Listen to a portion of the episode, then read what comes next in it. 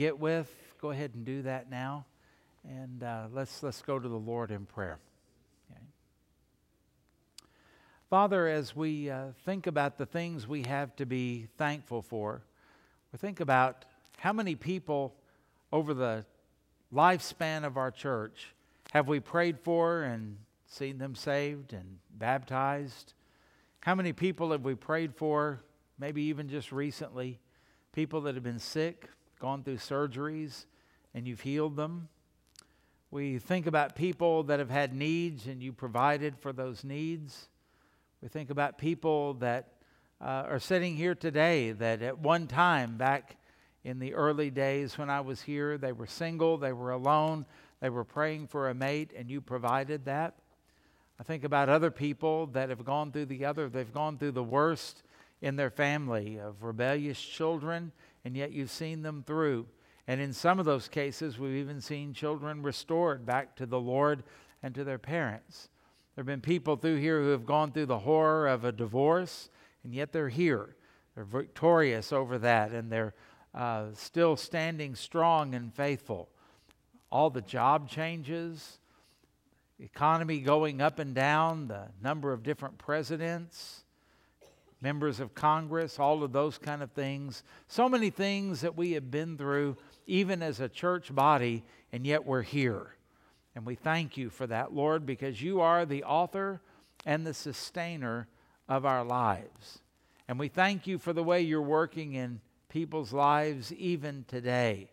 And we thank you, Lord, for the way you've preserved life. We thank you for the way that you sustain our life. And we thank you, Father, that even every day brings the hope of a tomorrow. We don't have a promise of it, but we have a hope for it because we know that you are a timeless God and we're going to live as long as you want us to live, and we are going to have opportunities as long as we have breath, and we thank you for that, Lord. We want to praise you for the opportunity that we have to be different from what we see in the world. Now, we could just set out by human effort, self discipline, and just determination that we're not going to be like the world. But I thank you that we don't actually have to do that all we have to do is die to self and yield to you, and you'll change us. And we'll stand out and we'll be different. We won't have the anger that this world has. We won't have the despair that this world has. We won't have the hopelessness this world has. We won't value what the world values, and we won't be setting ourselves up for ultimate failure like the world is by putting our trust in what doesn't matter. Our hope is not in this world, but our hope is in a sovereign God who rules and reigns over the world and in Jesus Christ, his Son, who died on the cross to pay for our sins and is raised from the dead and is returning one day. And as we uh, uh, sang earlier, our hope is built on nothing less than Jesus' blood and righteousness. And we thank you for that. And we thank you, Father, as we pray for people. We pray for people who are sick. We pray for people who are recovering. We pray for people who are sinful. We pray for people who are backslidden. We pray for people who are lost. We pray for people who are, well, Father, some people just seem to always be stepping in the trap of the enemy. And we want to pray for them. And we want to ask you to help them. We want to ask you, as you taught us to pray, Lead us not into temptation, but deliver us from evil. And oh, how we can think of people who need to be delivered from evil. And we pray for ourselves, Lord. The burden of our heart is that we might please you, that we might grow in grace and knowledge, that we might overcome sin, that those things that keep tripping us up, that we might win victory over those things for the glory of your name. Our prayer is that we might be better witnesses. There's not a person in the room that is everything that they really want to be or ought to be for Christ. And we thank you for your mercy. We thank you for your grace. And we also want to say thank you for your patience with your stubborn children, Lord. Thank you, Lord, so much for that. And help us. And we pray that today your power would work in us and through us to make us what you want us to be so that we can better represent the Lord, glorify you, have greater faith, and have more victory in our lives, and also to have more joy that we can share with other people. So, Lord, you know our needs, you know our concerns, you know the people that need a touch from you today, even somebody watching on live stream. And we want to pray, Lord, that you would do the things that please you the most and overcome all of those things that the enemy throws in front of us and them. And we want to pray this because we believe you, and you said that this is the victory that overcomes the world, even our faith. We believe, help our unbelief. And it's in Jesus' name that we pray. Amen. Okay, would you take your Bibles this morning? And we are going to First Thessalonians, of course, but now we've made it to the fourth chapter. So open up to First Thessalonians chapter 4, and we're going to begin reading at uh, verse 1. Now, what struck me as I was uh, looking at uh, these verses is I was going to cover a whole lot more, but I stopped at two because I saw something in Paul that I want for me and I want for us, and that is uh, a lack of apathy. It's so easy in this world to become apathetic. Somebody was knocking on a door and they said, I'm with the Gallup organization and I'm taking a poll. What do you think is the worst problem in America? Is it uh, ignorance or apathy? And the person answered and said, I don't know and I don't care, and slammed the door.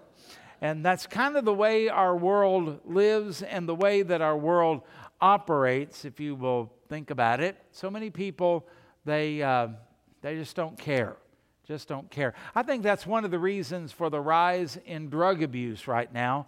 People just don't care. They don't want to think. They don't want to be involved. They want to just tune out, to use an old 1960s uh, term.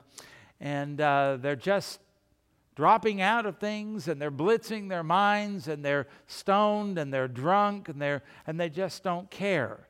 And uh, that is rising and rising and rising, the number.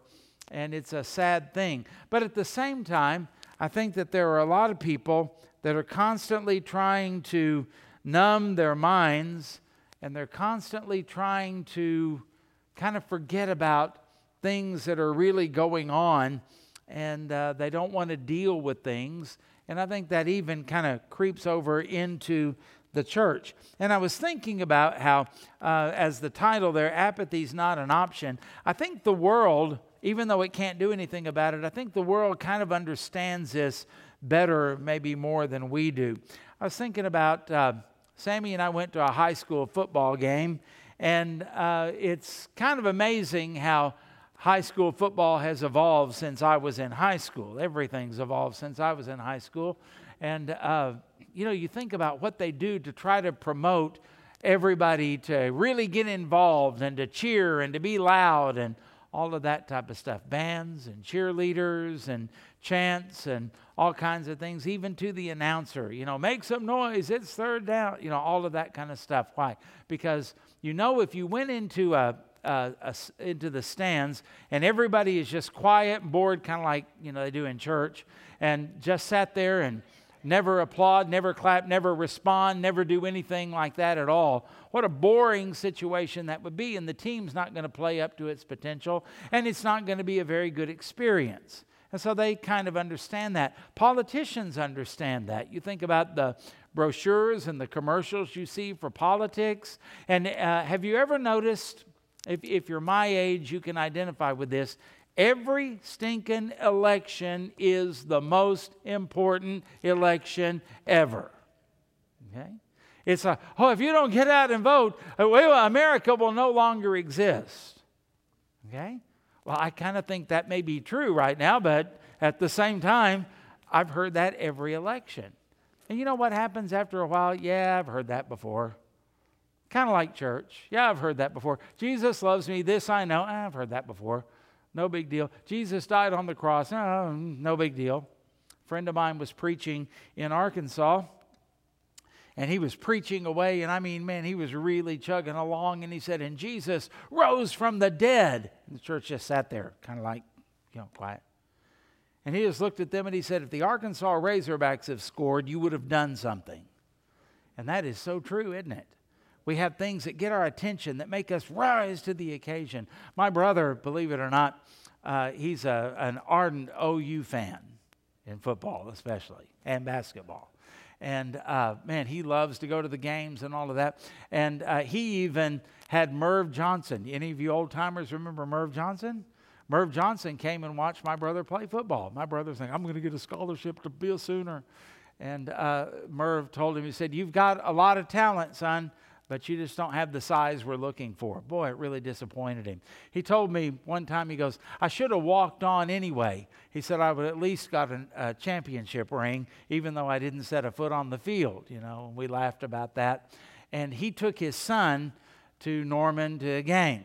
And he said, Man, I'm thinking my son is going to love this. You know, when they do the pregame stuff, all of the pageantry, and when the band comes out, you know, and when the drum major leans back where his head's almost touching the ground and struts across the field and everything. He said, Man, I just get chills up and down my spine when I do that. And so he took his son and they watched that. And he looked at his son and he said, Boy, isn't this great? And his son goes, It's okay.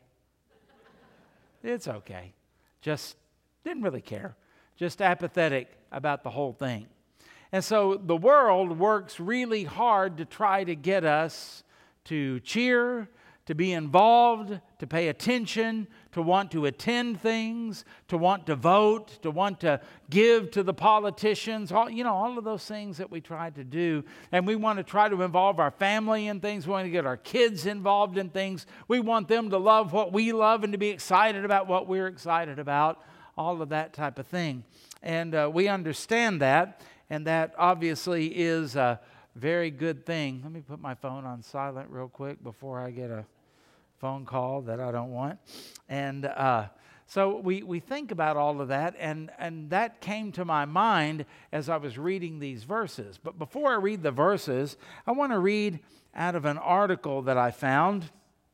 And uh, let me see. Why do we become apathetic? It says. Often it happens when we've been hit with painful emotions so overwhelming that we completely shut down. Pain, hurt, and loss can be devastating, and sometimes we feel like we can't bear it, so we go numb.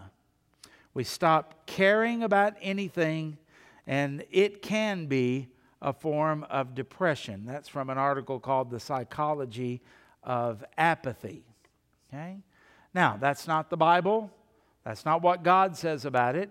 But I think all of us can kind of identify with it and see some things about it. And uh, we say things like, uh, you know, you hurt me once, Shame on you, hurt me twice, shame on me, that type of thing. And we're not going to be hurt anymore. We put ourselves in bubble wrap, spiritual bubble wrap, so that we don't get hurt, bumped, or bruised. And that also means that we stay in isolation from one another because we don't want to get hurt. And that means that we don't get too excited about much of anything. And I wonder sometimes if some of us also have in the back of our minds this looming doubt that maybe even God is not going to do everything that He promised or everything that I see Him doing in other people's lives. I wonder how it is that a guy named Joseph can go from being his father's favored son to being thrown into a pit, originally to be left for dead by his own brothers and then those brothers, when they say there's no sense in letting a, a good, you know, specimen die, let's sell him for a slave and make some money off of him. So they sell him to the Midianites, and there he goes, a teenager on his way, chained on his way to Egypt to be a slave for the rest of his life. How do you function? How do you ever get any joy in your life? How do you ever make anything of yourself? How do you deal with those kind of things? And when I look at that, I go, wow, it's a good thing I didn't live back then. It's a good thing I wasn't one of uh, a Joseph like that because I don't think I could have handled it. You know? I get frustrated because I can't find a TV show. I miss basic cable sometimes.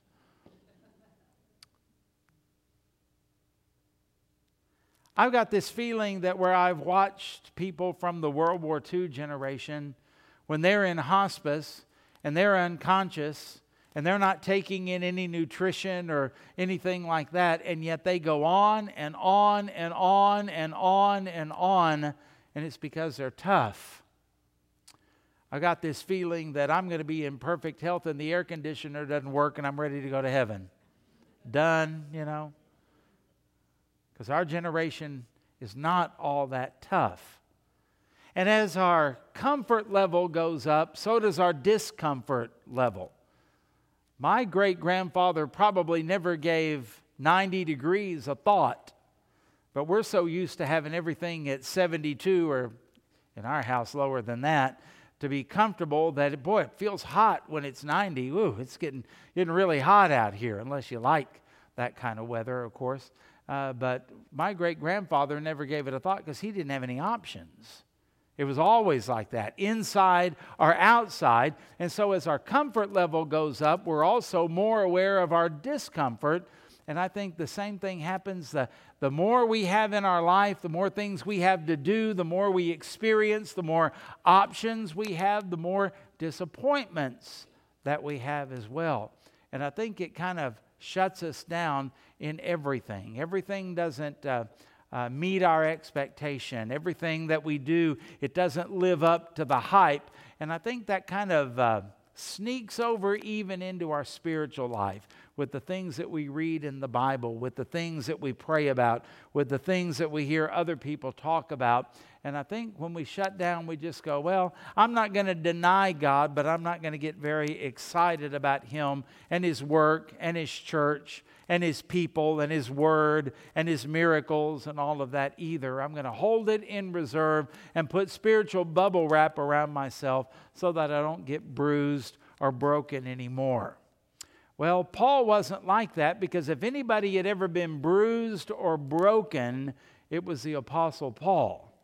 And uh, he was one who was in prison so many times, shipwrecked, beaten, all of that type of stuff. Had churches betray him, turn their back on him, spread rumors about him, had people that would forsake him. In 2 Timothy chapter 4, he says, Only Luke is with me. Demas has forsaken me, having loved this present world, and all of that type of thing. So if anybody had a reason to just check out, and tune out and to disengage and to not be hurt anymore, it'd be the Apostle Paul. And yet, I find something in these verses. I want you to notice the way these things are um, written. Well, let's, let's do some other, I got ahead of myself, I'm sorry. Let's do some other Bible verses first so you can see where the heart of God is. Deuteronomy 6 5 says, You shall love the Lord your God with all your heart, with all your soul, and with all your might. Colossians 3:23 Whatever you do work heartily as for the Lord and not for men. Galatians 5:24 and those who belong to Christ Jesus have crucified the flesh with its passions and desires.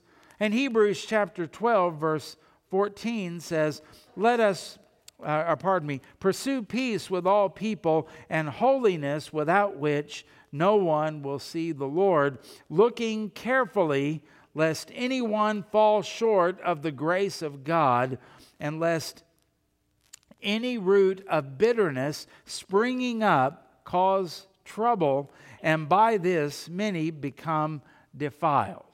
Now, what you find in those verses is anything but just the laissez faire, whatever will be, will be. Ah, uh, God's sovereign. I guess it'll be okay. I don't care. I'm not going to get involved. Stay out of this. It, it, it all rings of God's people being intentional and being passionate about what they do for the Lord, whatever it may be. Especially that last part, looking, uh, of course, unto Jesus. We sang about that. Now, Paul's words show intense desire for this body of believers. So now we get to our text, okay? And pay attention to these words and think about the uh, zeal, I guess we would say, that is behind them. 1 Thessalonians 4, just verses 1 and 2. Finally, then, brethren, and that's a term of affection, we urge and exhort in the Lord Jesus that you should abound more and more, just as you receive from us how you ought to walk and to please God. For you know what commandments we gave you through the Lord Jesus. And I couldn't get past, even though this fits in with the context of the verses that follow, I couldn't get past his little introduction there.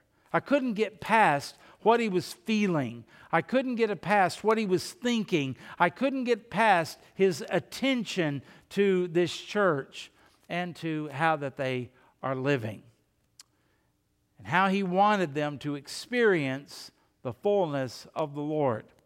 And so I thought about this. There's just no place for apathy in the Christian life.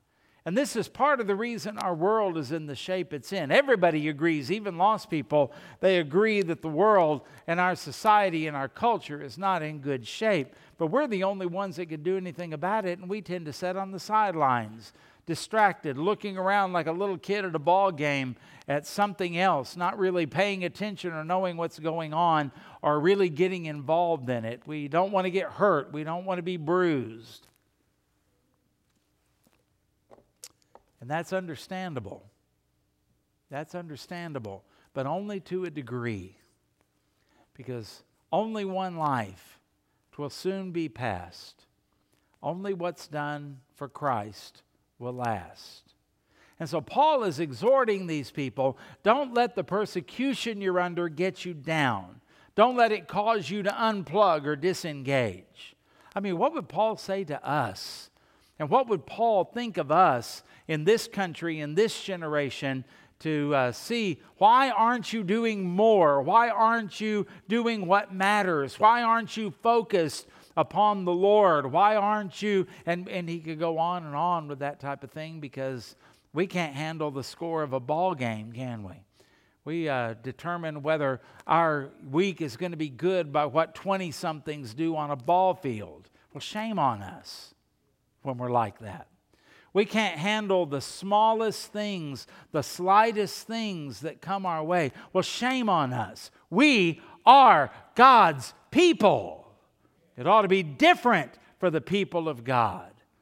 Because the world and our children look at us and they go, What's the difference between you and everybody else? And that's what we ought to be showing them by the way that we live. And not just like robots or zombies mindlessly going through those things, but with intensity, focused intensity over a long period of time that they can see and know that we are for real. Wouldn't it be wonderful if your children could look at you and say, Dad, I can tell you're for real because you have a zeal for Jesus like nobody else I've ever seen. Mom, I can tell you're for real because you have a zeal and a passion for Jesus like nobody I've ever seen. And that's not something that we ought to be trying to fake. This is not a performance. We're not in an acting school or in a drama. It ought to be something that comes from our heart. And so Paul writes these things, and he says, number one, he wants us to say and to think and to feel and to have and to act upon life and other people with a godly passion. Notice his passion for this church. Finally, then, brethren, we urge and we exhort in the Lord Jesus Christ that you should abound more and more. He wasn't satisfied. He wasn't looking around and saying, Yeah, it was okay. It was okay. You know, most of the time you ask somebody, How's church? Eh, it's good. It's good. Well, that's what you're supposed to say, isn't it? It's good. Not really exciting, not really life changing. Well, we heard the word of God that is inerrant, infallible, all sufficient, and eternal. Mm, it's good. It was good. Had my daily Bible reading, and I read and I heard from God through His Word, and His Spirit enabled me to understand it. But uh, yeah, it's good. It's good. And we go on like that. There's something wrong. And the reason we're not the salt and the light and the influencers that we ought to be in this world is because that's about the amount of zeal. You see, for some of you, the boldest thing you've ever done for Christ is to wear a Christian t shirt. What if your military was like that? What if the cops were like that when you needed them? And yet we've got a world that's lost and dying, and we don't have a passion for the only antidote for sin that exists, and that is the blood of the Lord Jesus Christ. So we look at that and we go, what is wrong with us? What is wrong with us? And what is it that we're going to hold up before God and say, I know Jesus died on the cross and I know that He paid for our sins with all of that, but you don't understand. I got my feelings hurt in church. Really? Seriously? And I even want to add, how dare you? How dare you to compare what you go through to what Jesus did for you and use it as an excuse to check out and rob us of your presence, of your blessing, of your wisdom, and of your ministry? You don't have that right. Get it? You get it? But what do I matter? And who cares? And I don't want to do. Hey, listen. Listen, that's not the way we're supposed to act. If Paul had done that, we wouldn't have most of our New Testament, would we? The gospel never would have made it into Europe, would it? And so we look at this guy who won't quit because his passion was in the right place. And it wasn't about crowds, and it wasn't about giving, and it wasn't about miracles or anything like that. Because Paul, while he would see those things, he had plenty of times when there was none of that. He's in a prison cell. He's been beaten. Everything has been unjust. He's been betrayed. He's been forsaken and all of that. And yet, like the Energizer bunny, he just keeps on and keeps on and keeps on. And so I think about so many times with us, what, does it take? What does it take? And so we might go, what is it going to take to really get us excited? Well, here's another question What's it take to stop you? Have you ever really uh examined that? Because it's embarrassing how little it takes to stop us and what stops us from doing eternal things that God has called us to do. Well, not Paul. You're not going to stop him. He cared. He was concerned. It bothered him when people weren't right with the Lord. It bothered him when people weren't growing in the Lord. It bothered him when there might be the temptation for others to stop. It wasn't all about him. He was going to keep on going so that he could say, like he did in 2 Timothy 4, I fought the fight and I finished the race, and there is a crown laid up for me. Well, that's what all of us ought to be thinking. I can't quit. There's a race to be run. There's a victory to be won. There's a fight to finish, and there's a crown that I'm going to gain for the glory of God. I want something to lay at the feet of Jesus, and so should you. And so that's what Paul is thinking about. Amen? I mean, think about how we sell our souls out for the things that don't really matter. Secondly, I want you to notice how in this there was a godly example. Now, if you become apathetic and you check out and you say it doesn't care, you just lost your right to be an example because you became a bad example. Think about it. What kind of church would my church be if every member were just like me? And we want to try to say, well, I'll put that on somebody else. I'm not an elder. I'm not a deacon. I'm not a pastor. I'm not a Sunday school teacher. That's not what we're saying here.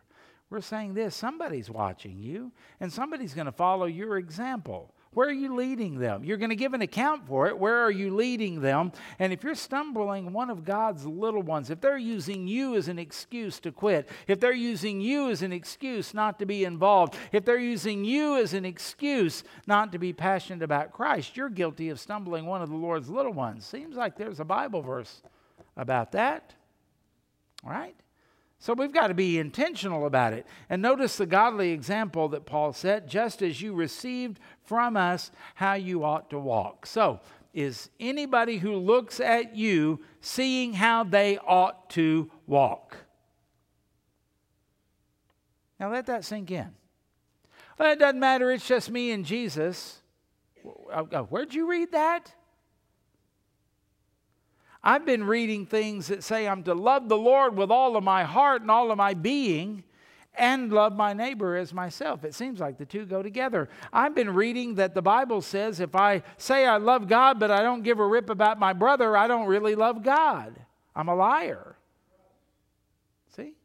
And so Paul is saying here, I can't just be apathetic about all of this. You remember how I taught you and showed you how to walk. They both have to come together.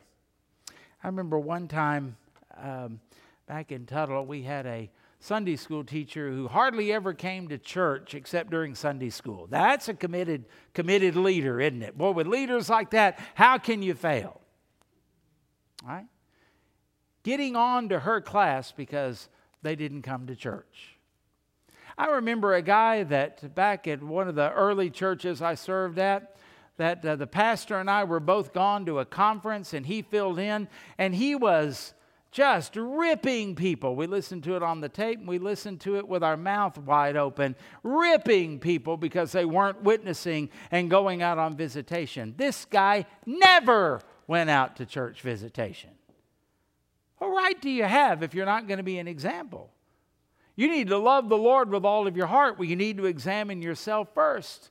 You need to be a faithful, committed member of Graceway. Well, you better examine yourself first. Paul is looking at this and he's saying, There's no place for apathy. We taught you and we showed you so that you don't have any excuse. And I'm afraid there are a lot of people that watch us and they go, Well, I heard the words, but I don't really see the action. Phony, fake. And everything in the world today seems to be fake or phony and uh, people just unplug and they don't really care. I, my prayer is that for you and for me, we would be so real, so real in all of this that they would, they would look and they would say, That is unmistakable, unmistakable as a Christian. So, what are we doing for the cause of Christ? What are we doing for the sake of upcoming generations? What are we doing for the sake of weaker believers, regardless of their age? What are we doing in a way that would actually make our lost neighbors pay attention? What would we do and what's going on in our lives that is shocking to this dead, hell bound world? See, God has intended for us to be like lightning striking when we go out into the world. We're light, and there's light and there is heat going along with it. It's not just a bunch of words or a doctrine or a statement that we sign, but it is the passion of our heart. Can you hear it in Paul's life? Can you feel it in his words? Thirdly, you'll notice that there was a godly focus. He mentions there to please God.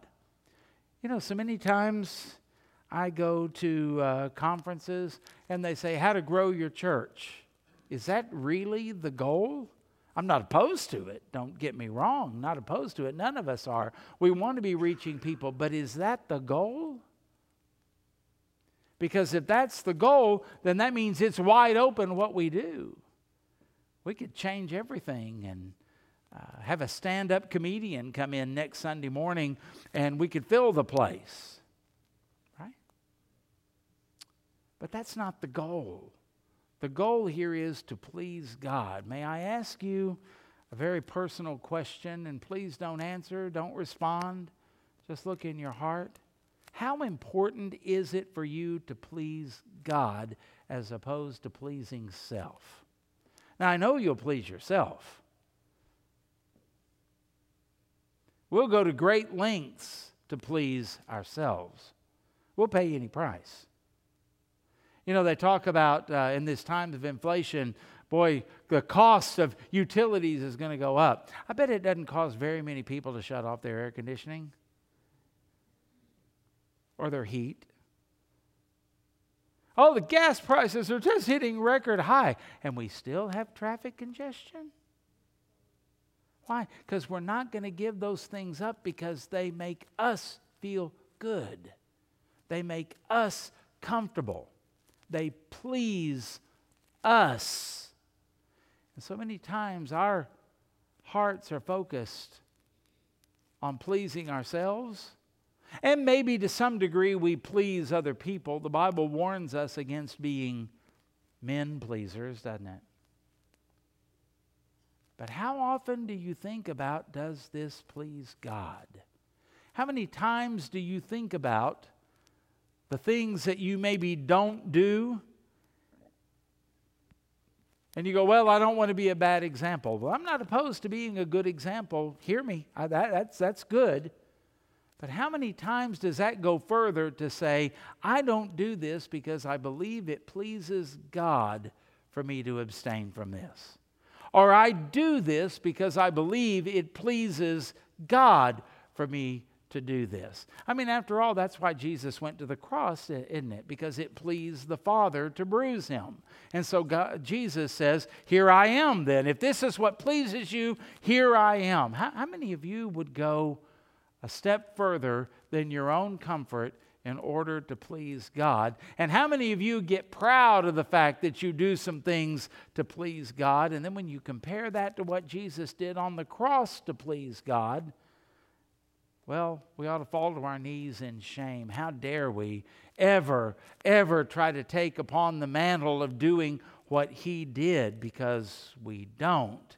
And so Paul talks about this to please God. That seems to be the key on all of this. It's not just about having your best life now, as a smiling preacher from Houston would say.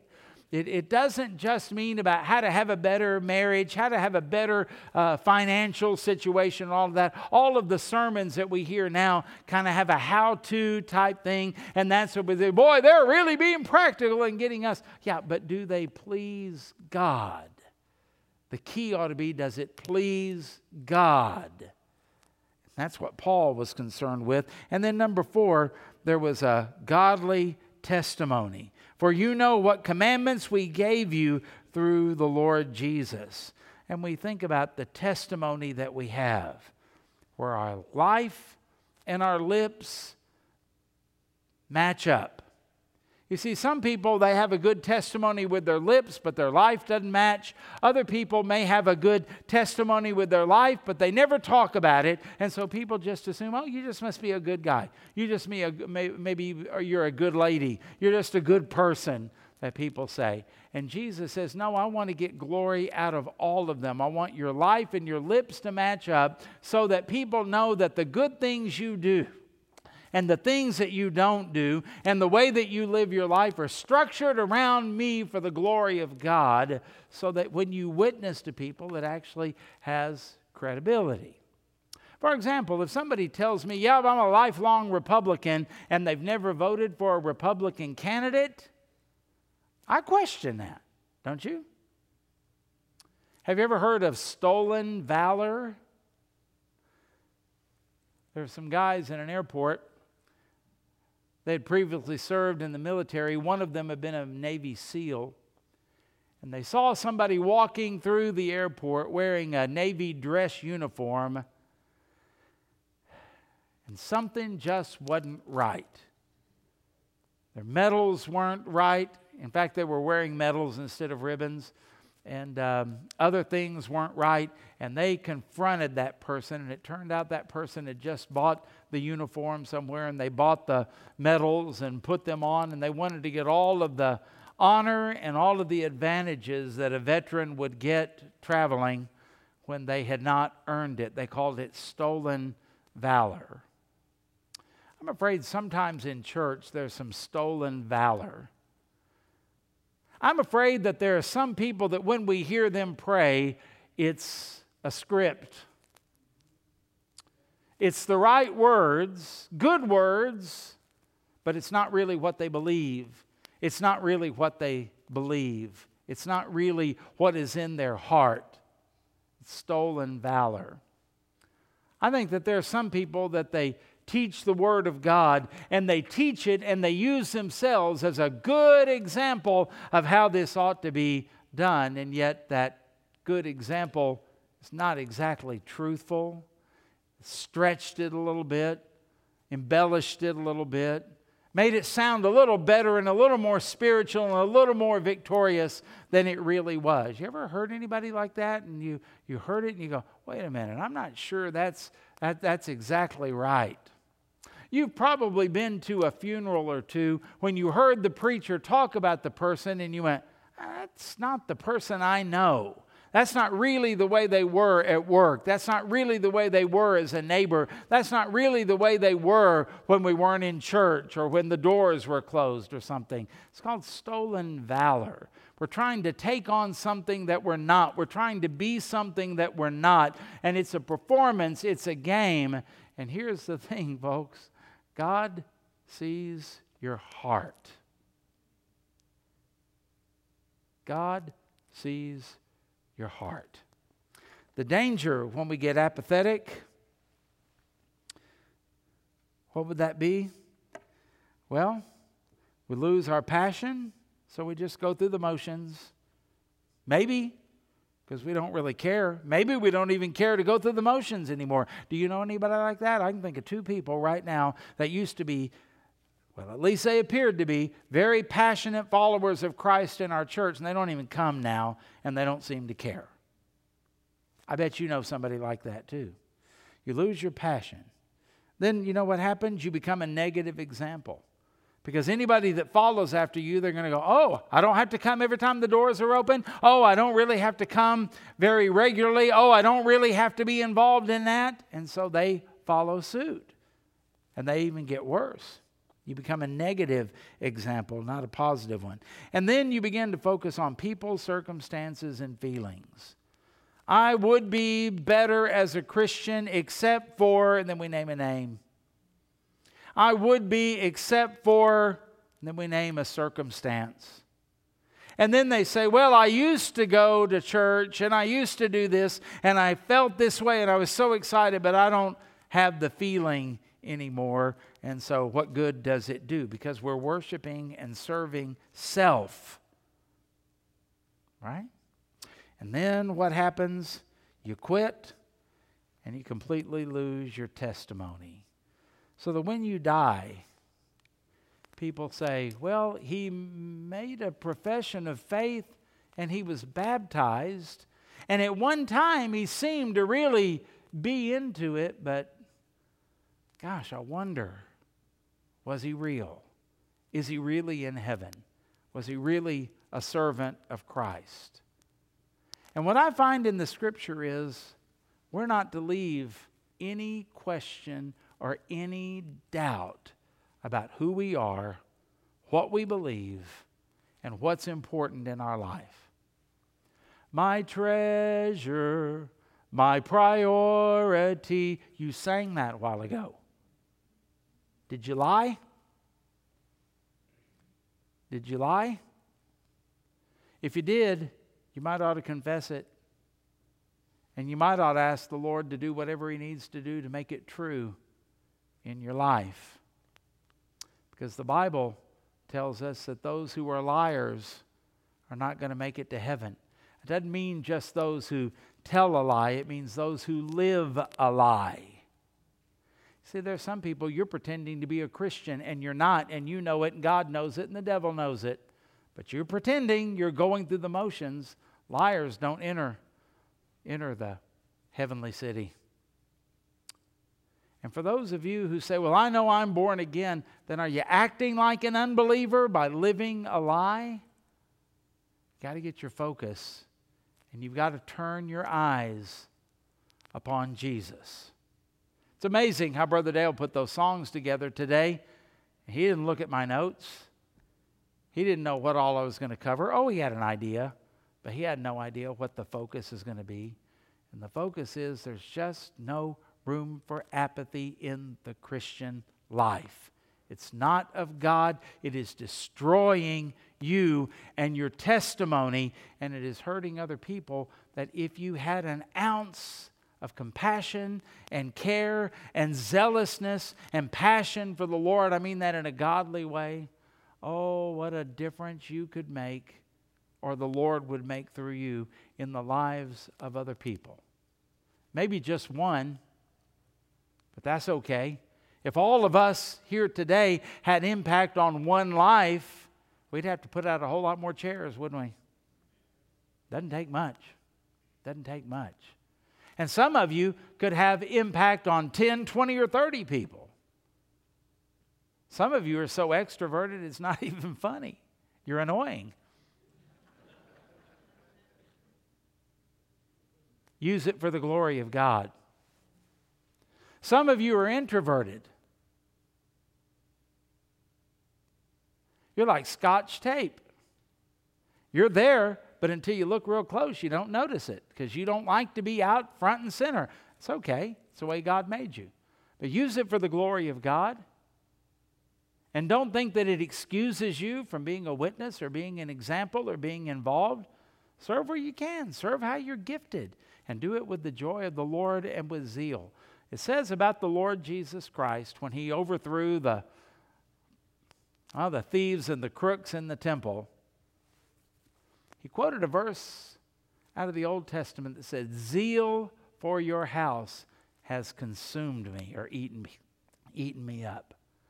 And that's the way we're supposed to do everything with purpose and with passion. So I suppose we need to pray. Would you bow your heads and would you close your eyes? And would you just say to the Lord, to a certain extent, he's talking about me. Forgive me and fill my heart with zeal, with passion. Take away the apathy. This world is suffering today because Christians are apathetic. Don't let that be said of you.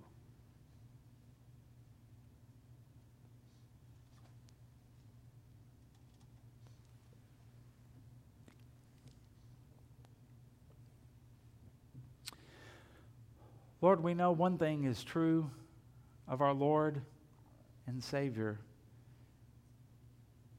Whenever you said to the Lord Jesus, Go and be the sacrifice for sins, he didn't shrug his shoulders and say, Whatever. He didn't just come down here and live with a yawn. Everything he did was intentional, it had purpose, and he was heading toward the cross. And when he was on the cross, he bore the wrath of God for us. And he did it, the book of Hebrews said, for the joy that was set before him. That's anything but apathetic. And if Christ lives in us through the Holy Spirit, then that can be ours as well. To get up every morning for the glory of God, to live every day for the glory of God, to have purpose in our relationships, to have passion about the local church, to think about this local church, little old Graceway. This is the kingdom of God. We are the people of God. We are brothers and sisters in Christ. This is no small time operation. This is big time because it has to do with eternity and with the glory of God. Forgive us when we think less of it, of your plan, of your purpose, of the people for whom you died, and of you than we ought to. We're ashamed. Forgive us. And for that person who's been faking it as being a Christian. May today be the day they come under conviction, repent of their sins, put their faith and trust in Christ alone for their salvation, so that you receive more of the glory you deserve. And may every day be a day of greater and greater and greater glory. And by the way, Lord, there's a lot of us, including me, who've been hurt in church. Would you heal us? Would you help us? Would you strengthen us? Would you give us joy? And would you cause us to quit looking at circumstances and people and feelings and to start looking to Jesus, who has never failed us? And this we pray in Jesus' name. If you agree, say amen.